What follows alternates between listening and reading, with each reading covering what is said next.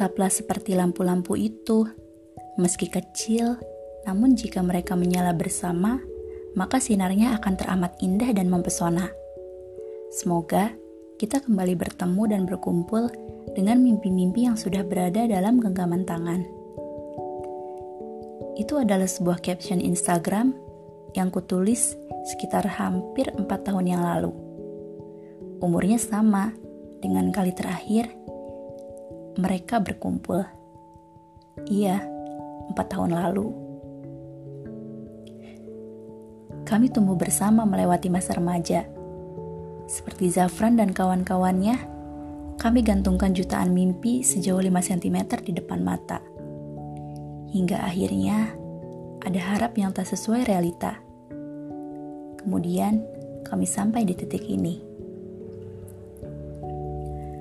Punya teman yang tahu apa yang kamu inginkan, tahu apa yang kamu mau, tahu apa yang kamu cita-citakan, tahu apa impianmu, rasanya seperti punya rumah untuk pulang.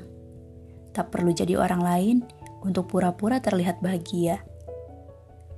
Tapi sudah lama, lama sekali rumahnya kosong.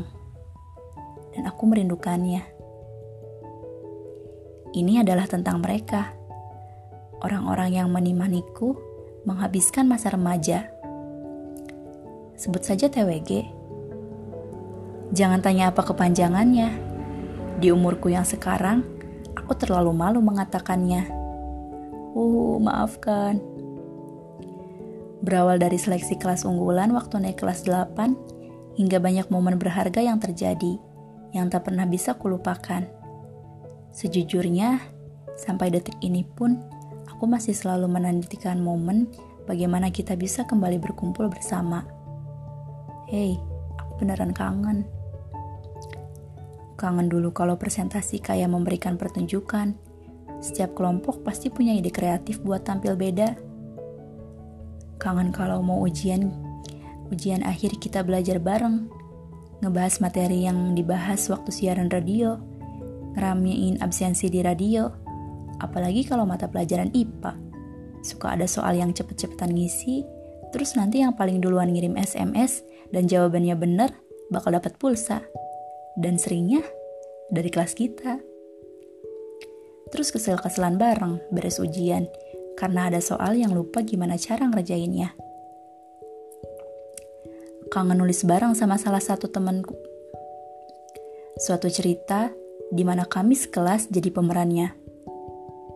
Terus setiap hari kalian sering nagih lanjutan ceritanya. Kadang-kadang dibacain sama satu orang, terus yang lainnya ngedengerin. Kangen main ke rumah wali kelas bareng-bareng. Terus disambut sama liwet, gorengan, ataupun cireng andalan.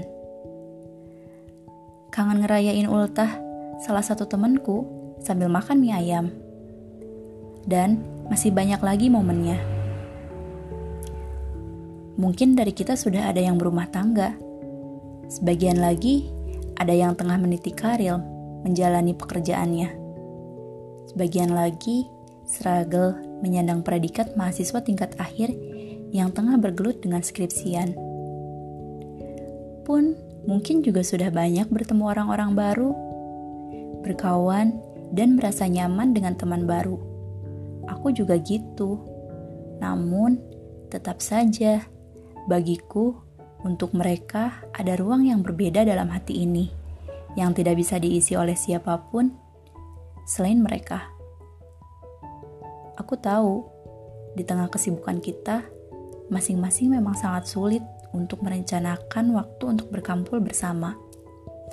Namun, aku selalu berdoa, semoga kita masih diberi kesempatan untuk kembali bersua, kemudian saling berbagi pengalaman tentang apa yang tengah kita lalui selama empat tahun lamanya.